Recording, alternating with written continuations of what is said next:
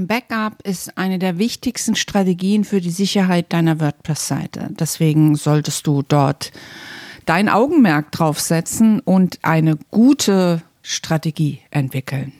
Herzlich willkommen im WordPress Kochstudio. Mein Name ist Kerstin Müller von Müller macht Web.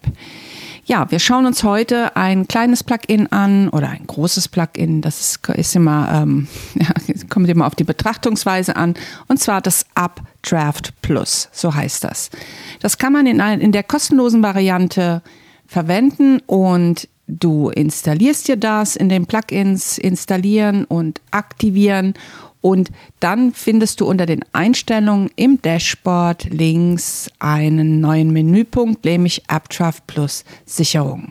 Dort gehst du rein und dann hast du die Möglichkeit, dort ein paar Dinge einzustellen. Als erstes gehen wir in den Bereich, in den Reiter Einstellungen und dort kannst du festlegen den Dateisicherungsplan und wo du das hinspeicherst. Also ein Dateisicherungsplan hängt immer davon ab, wie aktiv du auf deiner Website bist. Arbeitest du täglich daran, dann sollte auch dein Dateisicherungsplan täglich sein.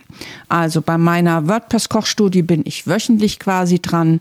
Das heißt, dort stelle ich auch wöchentlich ein und die komplette Sicherung, also aller, alle alles, was in der WordPress-Partei drin ist, das mache ich, da behalte ich mir circa drei Sicherungen, damit das nicht zu groß wird. Sind es dann mehr als drei, löscht er immer jeweils die, die letzte, ähm, besser, die, die, die älteste. Und der Datenbanksicherungsplan, da ist es mir völlig egal, ob ich viel dran arbeite oder nicht. Das ist auch die kleinere Datei. In der Datenbank sind zum Beispiel deine ganzen Texte drin, deine Verweise, die URLs und all das ist in der Datenbank gespeichert. Also da ist wirklich alles, alles Wichtige drin. Und das speichere ich tatsächlich täglich und da behalte ich circa sieben Stück.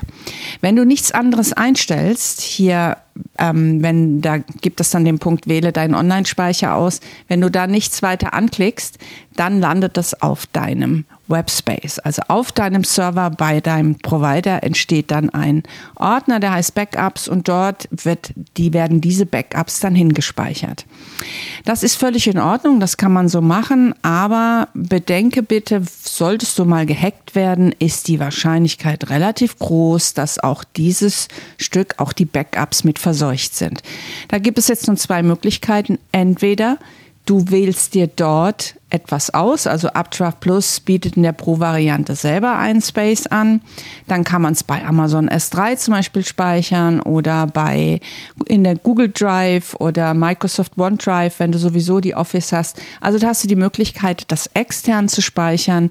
Das hat immer den Vorteil, dass man immer eine saubere Version hat, die man im Notfall zum Wiederherstellen benutzen kann. Also die Einstellungen haben wir jetzt in dem Fall gemacht. Jetzt gehst du wieder auf den Reiter Sicherung wiederherstellen und jetzt siehst du oben einen blauen Button und dort kannst du jetzt zum ersten Mal sagen, jetzt sichern.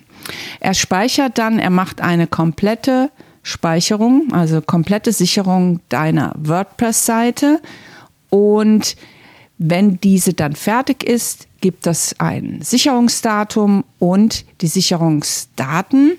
Und dort wird gespeichert also die Datenbank, die Plugins, die Themes, die Uploads und es gibt noch einen Ordner andere.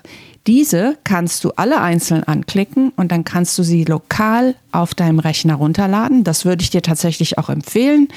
Zumindest einmal pro Woche oder einmal im Monat oder zweimal pro Monat, so dass du auch immer eine saubere Version außerhalb deiner deines Webspace hast, falls du dich nicht entscheidest für einen externen Anbieter, sondern das einfach so nutzen möchtest.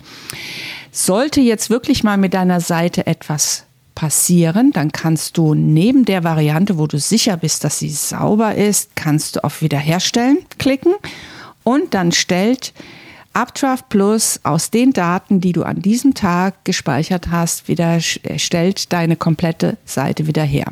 Das funktioniert in der Regel äh, relativ gut. Das hängt immer so ein bisschen von deinen Gegebenheiten ab. Also es ist immer gut, trotzdem ein lokales Backup zu haben, falls du auf einen Programmierer zurückgreifen soll, musst, weil du es selber nicht hinbekommst oder diese Wiederherstellungsbutton nicht funktioniert bei dir, dass dir ein Programmierer das wiederherstellen kann und er die wichtigsten Daten einfach zur Verfügung hat. Ja, dann klickst du auf Wiederherstellen und dann ist das wieder hergestellt und deine Seite sollte wieder so funktionieren wie an dem Tag, wo du dieses Backup erstellt hast. Also kümmere dich um dein Backup. Strategie ist wichtig. Das ist ein wichtiger Punkt, um deine WordPress-Seite abzusichern. Wenn du das jetzt alles mal ausprobieren möchtest und du noch nie mit WordPress gearbeitet hast oder einfach etwas weiterkommen möchtest im WordPress, dann hol dir doch einfach meinen kostenlosen WordPress-Kurs auf kochstudio äh, WordPress-kochstudio.de und ich freue mich auf dich beim nächsten Mal wieder hier im WordPress Kochstudio Podcast.